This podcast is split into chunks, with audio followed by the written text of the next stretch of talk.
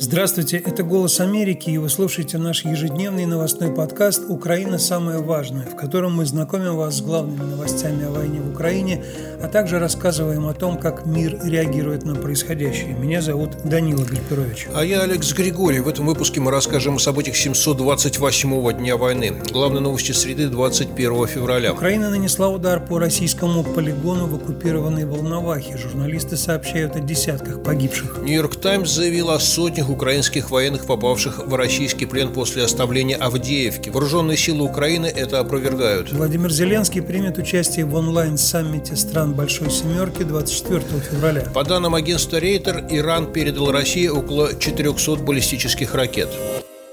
Начнем с военной сводки. По данным воздушных сил Украины, украинские ПВО уничтожили 13 из 19 дронов типа «Шахет», которые были выпущены по Украине, а также сбили одну авиационную ракету. Четыре крылатые ракеты и как минимум шесть дронов попали по территории Украины, но, как указывают ВСУ, часть из шести непораженных российских БПЛА не достигла своих целей. Местные власти Украины сообщают о том, какие цели пострадали, по каким целям были нанесены удары. В частности, в городе Краматорск Донецкой области удар был нанесен по промзоне, жилой застройки повреждены многоэтажки. Семь раненых мирных жителей, еще один человек может находиться под завалами, ведется поисковая операция. В городе Доброполье Донецкой области шахеды ударили по двум местам компактного проживания беженцев. В результате двое гражданских лиц получили ранения. В результате удара по Покровскому району получили ранения четверо спасателей. Один из российских дронов попал в здание, где они проживали. Российский дрон попал в гражданский автомобиль в селе Петропавловка Купинского района Харьковской области. В ней находились три человека, двое из них погибли. Все трое – работники местной фермы. При этом есть информация о том, что вооруженные силы Украины нанесли удар по полигону российской армии возле села Трудовское под Волновахой в оккупированной Донецкой области. Об этом сообщает сразу несколько журналистов. Это корреспондент русской службы BBC Илья Барабанов, украинский журналист Денис Казанский и один из военных, который служит в сепаратистских формированиях так называемой Донецкой республики, Егор Гузенко. То есть есть как минимум подтверждение с нескольких сторон, хотя опираются все эти сообщения на неподтвержденное видео, но также и на общение вроде как с людьми, которые непосредственно знакомы с произошедшим все эти журналисты и свидетели говорят о том, что вооруженные силы Украины обстреляли российский полигон в оккупированной Донецкой области из реактивной системы залпового огня «Хаймарс», и там находились как заявляют Барабанов и Гузенко, военнослужащие 36-й гвардейской мотострелковой бригады, и вроде как они ждали какое-то высокое начальство. Такое уже бывало, когда строили на плацу множество военнослужащих. Это все засекалось средствами разведки, и Украина наносила удары по таким построениям.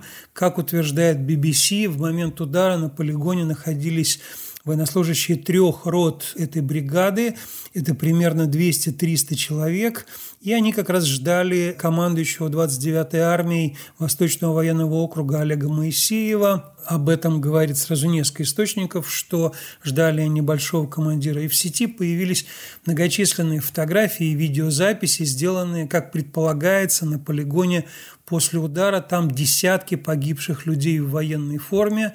Ну и по разным оценкам там могли погибнуть не менее 60 человек. Об этом пишет BBC. Еще раз говорю, верифицировать эту информацию довольно тяжело, но как минимум три источника говорят о таком ударе. В то же время другое западные медиа, газета «Нью-Йорк Таймс» сообщает, что после отступления вооруженных сил Украины из Авдеевки до тысячи украинских военных могли оказаться в плену. Это все опровергает очень в таких энергичных выражениях вооруженные силы Украины. Они говорят, нас неприятно удивила эта публикация, потому что мы давали свой комментарий по этому поводу, который был обоснован. Казалось, что все логично должно стать на свои места. А «Нью-Йорк Таймс» распространила российский пропагандистский нарратив. Ну, а мы уже говорили о том, что Россия на самом деле убивает взятых в плен украинских солдат. Этому есть свидетельство. Также нет никакой речи с российской стороны о предоставлении коридоров для выхода и так далее. Но вот эта ситуация с украинскими пленными остается неясной, потому что говорило и командование Украины о том, что некоторое количество украинских военнослужащих попало в плен на заключительном этапе выхода из Авдеевки. В частности, об этом говорил командующий группировкой Таврия Александр Тарнавский. Но другие люди говорили о действительно единичных случаях, Однако, еще раз повторю, «Нью-Йорк Таймс» утверждает, что от 850 до 1000 военнослужащих могли попасть в российский плен, и это означает, что шаг по оставлению Авдеевки, который изначально не грозил Украине масштабными стратегическими последствиями, может обрести довольно большую весомость, потому что у России появляется очень большой козырь, что называется обмен и так далее, все, что было в свое время при взятии, в частности, Мариуполя. Ну, а еще одна история, связанная с Авдеевкой. Один из так называемых военкоров с позывным «Мурс», который вел один из популярных телеграм-каналов, настоящего имя Андрей Морозов, покончил с собой. Он опубликовал в своем телеграм-канале пост о том, что Россия потеряла в боях за Авдеевку 16 тысяч человек и 300 единиц бронетехники. Я напомню, что по количеству потерь украинцы утверждают, что потери составляли 30-40 тысяч человек, это количество уничтоженной бронетехники примерно совпадает.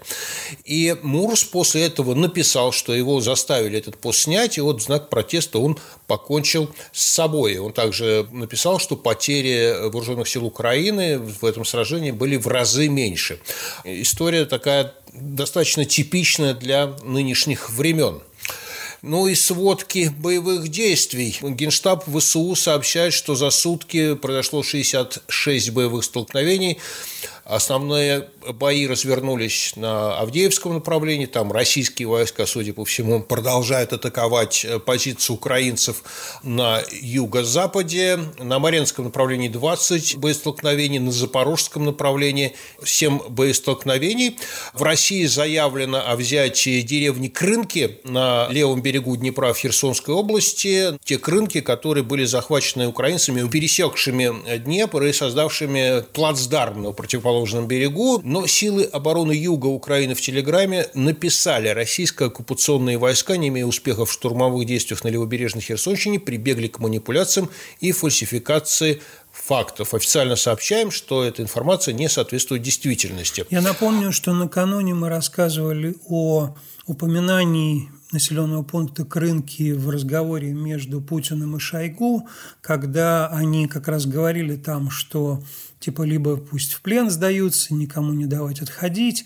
Но вот мы видим, что российская пропаганда, она явно поторопилась в любом случае, пока украинская сторона вот эти бравурные сообщения о взятии рынок или об успешных действиях российской армии под рынками опровергает. Очень интересное интервью дал Вадим Скибицкий, это генерал-майор, заместитель начальника Главного управления разведки Министерства обороны Украины. Он второй человек военной разведки Украины. Приведу несколько фактов, э, озвученных им. По его оценкам, Россия сосредоточила на территории Украины около 470 тысяч военнослужащих. Напомню, что вторжение два года назад осуществляли примерно 160-190 тысяч человек. То есть группировка усилена э, практически в два с половиной раза. Скибицкий также сказал, цитирую, это он дал интервью агентству «Интерфакс Украина», Основные усилия россиян сейчас сосредоточены на Авдеевке, Купинске, Лимане. Почему? Потому что задача, которая стоит и ближайшие полгода будет оставаться однозначно такой же – выход на административные границы Луганской и Донецкой областей. И, как он добавил, Авдеевка будет представляться России до выборов, до выборов, естественно, президента России, как невероятно большая стратегическая победа. Хотя, цитирую Скибецкого, мы же понимаем, что это вовсе не стратегическая победа. За счет этого они просто отбросили наши войска подальше от Донецка. Еще один факт, что российские войска развернули вдоль границы Украины 48 установок комплексов «Искандер». Было 46, сейчас 48. Надо сказать, что сам Владимир Путин в недавнем интервью в январе говорил о том, что в зоне так называемой специальной военной операции, как он называет традиционную войну, которую он развязал против Украины, находится свыше 600 тысяч российских военнослужащих. То есть российские данные по количеству э, людей, задействованных в агрессии против Украины, разнятся в сторону увеличения даже с украинскими данными. Естественно, это огромное количество российских военнослужащих, вторгшихся в Украину, нуждается в какой-то моральной поддержке со стороны российского командования. И сообщается о том, что начальник российского генштаба Валерий Герасимов, который также является главнокомандующим, собственно, этой самой так называемой специальной военной операции, то есть всех военных действий в Украине, приехал поддержать солдат на командный пункт группировки «Центр», где раздал всяческие награды и, опять же, поддержал тот нарратив, который российская пропаганда и российское командование начало внедрять после своих неудач на поле боя, что теперь оно, оказывается, отвоевывает свою территорию, а не завоевывает чужую. Ну вот цитата из Герасимова «Желаю дальнейших успехов в боях за освобождение наших земель». Таким образом, конечно же, утверждается российским командованием то, что захваченные Россией территории являются уже российскими, что, конечно, международным сообществом не признается. В свою очередь, генсек НАТО Йенс Столтенберг заявил, что российским войскам удалось захватить Авдеевку благодаря сотрудничеству с Ираном и Северной Кореей, а также наращиванию военного производства и мобилизации дополнительных сил. И цитирую Столтенберга. «Мы не верим, что тот факт, что украинские войска отступили за Авдеевки, сам по себе существенно изменит стратегическую ситуацию. В то же время это напоминает нам о том, что Россия готова пожертвовать многими солдатскими жизнями ради незначительных территориальных достижений». И заместитель спикера Министерства обороны США Сабрина Синг сказала, что Украине без возобновления американской помощи придется решать, какие населенные пункты она сможет может удержать. Она сказала, что если Конгресс одобрит помощь Украине, то поставки военных материалов начнутся довольно быстро. Действительно, про помощь Ирана России поступают все новые сведения. В частности, агентство Рейтер передает сообщение о том, что Иран дал России около 400 баллистических ракет класса «Земля-Земля». Сразу шесть анонимных источников рассказали агентству Рейтер об этом. И по словам троих из них, речь в том числе идет про ракеты малой дальности из семейства Фатех-110. Они способны поражать цели на расстоянии от 300 до 700 километров. А поставки эти начались в январе 2024 года.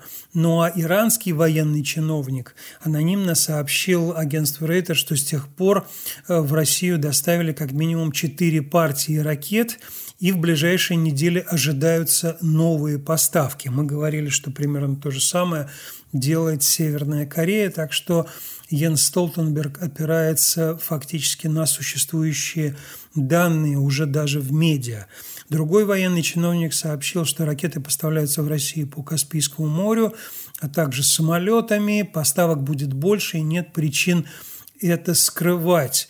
И это все говорят сами иранцы. Надо сказать, что из этого, конечно, все европейские наблюдатели и американские делают выводы о дальнейшем ходе военных действий. В частности, председатель Европейского комитета в Бундестаге Антон Хофрайтер заявил, что Украина в этом году в лучшем случае может предотвратить дальнейшее продвижение российских оккупантов, что является крайне важным, но он сказал, что Очевидно, что надо делать э, все для производства боеприпасов, чтобы украинская армия смогла взять верх в оборонительной войне против России в 2025 году. В свою очередь, в военных кругах США считают, что новое большое контрнаступление Украины на юге, скорее всего, состоится не раньше, чем через два года. Это рассказалось CNN со ссылкой на множество разных военных источников в Соединенных Штатах. В частности, эти источники говорят о том, что еще одна попытка большого контрнаступления со стороны Украины с целью, например,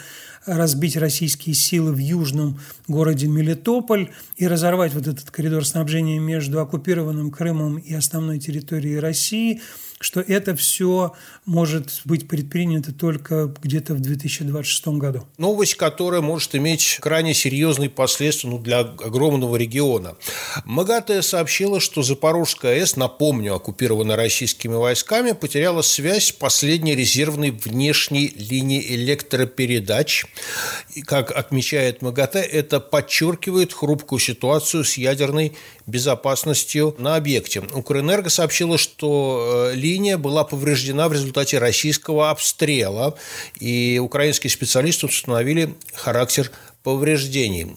В случае отказа этой линии энергоснабжения на АЭС может произойти очередной блэкаут, ну и, соответственно, грозит э, крупномасштабной аварией я не буду говорить слово «Чернобыль», но вы, наверное, тоже об этом подумали. В то же время Запад думает о том, как помогать Украине дальше, потому что очевидно, что в Соединенных Штатах в ближайшее время, как минимум в ближайшие несколько дней, пакет помощи принят не будет. Буквально накануне президент США Джо Байден, добиваясь одобрения Палаты представителей Конгресса финансирования помощи Украине, он подчеркнул, что почти 40 миллиардов из 60 миллиардов запланированных для поддержки Украины пойдут на американские заводы. Он, собственно, этим пытается выбить почву из-под аргументов представителей республиканской партии, что деньги уходят в никуда, что они неподотчетны, что это огромная сумма, что США не нужно этого делать.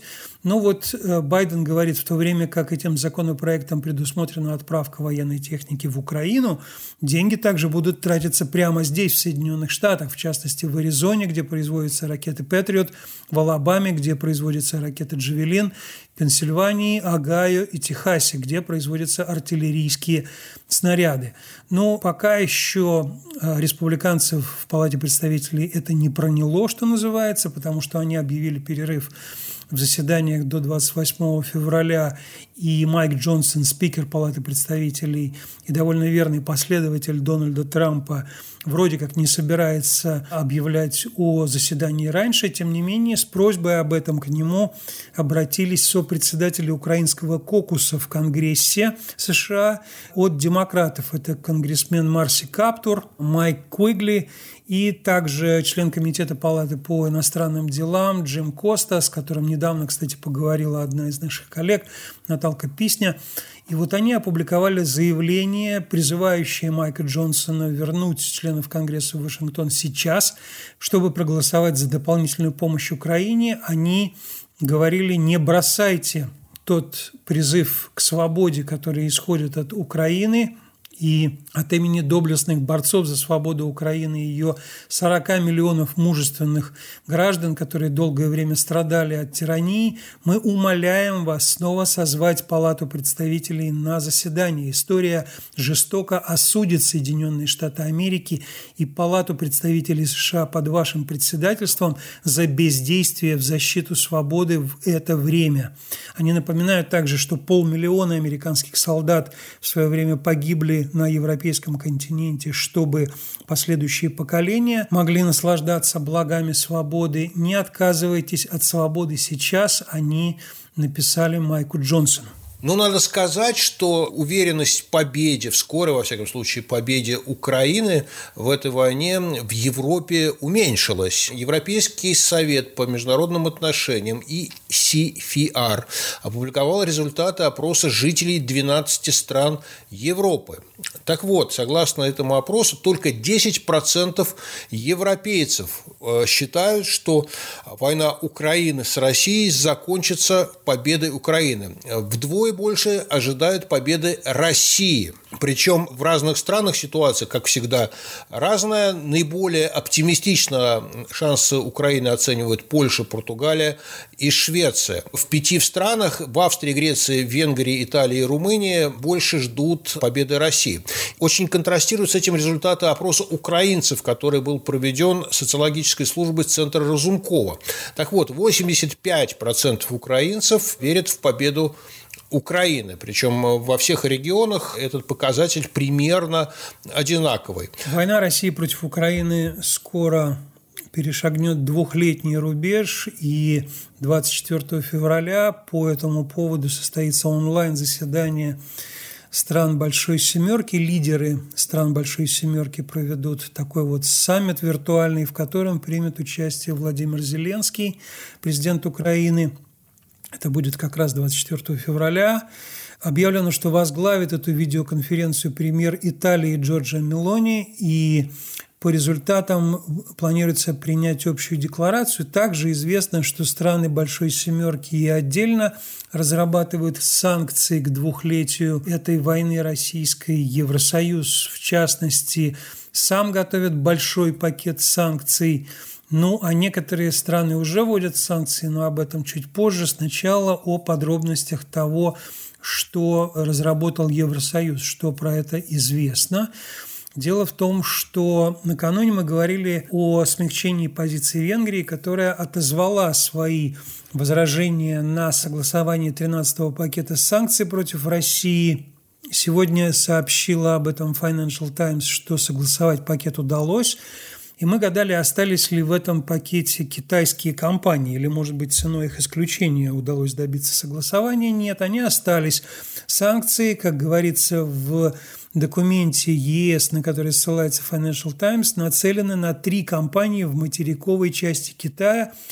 Также там будет против компаний в Индии санкции, разные юридические лица в Шри-Ланке, Турции, Таиланде, Сербии и Казахстане – и там будут как раз торговые ограничения в отношении этих компаний. Кроме того, стали известны еще некоторые детали этого 13-го пакета.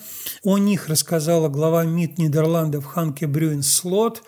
Она сказала, что 193 физических и юридических лиц будут под санкциями новыми для них. И, среди прочего, санкции направлены на тех, кто причастен к российской военной промышленности, кибервойне, поставкам оружия из Северной Кореи и варварскому похищению украинских детей. И я продолжу тему ограничений. Поступили сообщения, это уже несколько источников, что три из четырех крупнейших банков Китая прекратили принимать платежи от российских структур, подвергнутых международным санкциям. Они опасаются попадания под американские санкции. Напомню, что американские санкции, санкции Евросоюза предусматривают наказание тех, кто ведет бизнес с теми, кого они подвергнули санкциям. При этом российское руководство, как стало известно другим источникам, сообщающим об этих ограничениях со стороны китайских банков, рассматривает возможность возможности открытия своих представительств в Китае для российских банков, как бы делая там дочерние банки российских структур, но при этом китайские юридические лица, ну, например, филиал одного из российских банков, находящихся под санкциями, ВТБ уже открыт в Шанхае, и он работает вроде как в штатном режиме, с точки зрения местного законодательства это самостоятельный китайский банк. Есть вот такая вот лазейка для российских банков. Посмотрим, насколько они смогут ей воспользоваться. Но у Украины и Польши, которая сделала невероятно много для ее поддержки после начала российского вторжения, обострились отношения из-за протестов польских фермеров, которые высыпают демонстративно украинское зерно на границе. И вот президент Украины Владимир Зеленский заявил, что поручил членам правительства Украины приехать на границу с Польшей и призвал премьер-министра Польши организовать переговоры. По словам Зеленского, эти переговоры должны пройти до 24 февраля, то есть до второй годовщины вторжения. В свою очередь, президент Польши Анджей Дуда дал интервью украинскому радио и заявил, что это конфликт интересов между польскими и украинскими фермерами, и он пытается решить эту проблему мирным путем. Он напомнил, что подобные протесты прокатились практически по всему Европейскому Союзу. И, как отметил Дуда, если бы не было российской агрессии против Украины, то эта проблема не возникла бы вообще. Мы переходим к нашей постоянной рубрике «Кого, где, за что», в которой рассказываем, как Россия преследует тех, кто выступает против войны, но и не только, как она преследует тех, кто, собственно, просто рассказывает информацию правдивую об этой войне и прежде всего сообщение о том, что наших коллег «Радио Свобода» в России объявили нежелательной организацией.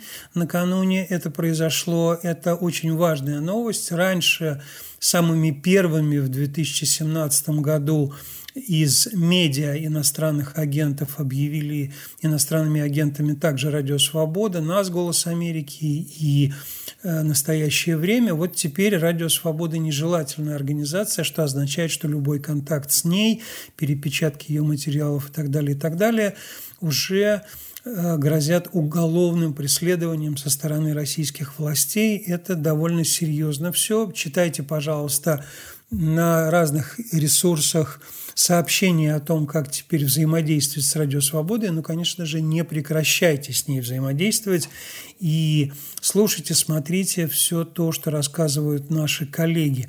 Кроме того, российские спецслужбы заявили о причастности британского совета, известнейшей в мире британской правительственной организации, к вербовке беженцев, якобы к разведдеятельности и так далее, и так далее. Британский совет очень много преследовался российскими властями после прихода к власти Владимира Путина и в 2000-х годах. Его пытались там чуть ли не закрывать из всяких налоговых соображений и говорили о том, что он занимается антигосударственной деятельностью. С 2018 года British Council перестал действовать на территории России после очень серьезной порчи отношений между Лондоном и Москвой, когда российские агенты попытались отравить экс-офицера ГРУ Сергея Скрипаля в Солсбери. Ну и вот теперь ФСБ обвиняет британский совет уже в открытую шпионаже и что, как они говорят, деятельность его является лишь прикрытием для работы британских спецслужб. Я довольно много дел в свое время имел с Британским советом. В частности, они организовывали в России общие курсы с BBC, довольно важные, медийные. Я могу сказать, что ничего шпионского в их деятельности никогда я не видел. И последнее сообщение нашего сегодняшнего выпуска, тоже из рубрики «Кого, где, за что», ФСБ обвинила одного из администраторов телеграм-каналов, который пытался уехать из России, вроде как получить политическое убежище в посольстве США, но об этом говорит именно ФСБ, больше никто не говорит, арестовала его по обвинению в государственной измене. Это сейчас очень ходовая статья, по ней дают совершенно страшные сроки, и ФСБ обвиняет этого человека в том, что он вроде как сначала на своем телеграм-канале распространял какие-то информационные сообщения в интересах Украины, а потом решил сбежать, и вот теперь они его изловили на границе. Я думаю, что все равно эта новость является показательной, что из России по-прежнему бегут люди, те, которые протестуют против войны с Украиной, они понимают, что в России становится все опаснее. Этим сообщением мы заканчиваем сегодняшний выпуск нашего подкаста «Украина. Самое важное», который для вас подготовили Алекс Григорьев и Данила Гальперович. Пожалуйста, подписывайтесь на подкаст на платформах Apple и Google. Слушайте его на канале Эхо, либо напрямую с сайта «Голоса Америки». Большое вам спасибо за внимание. До завтра.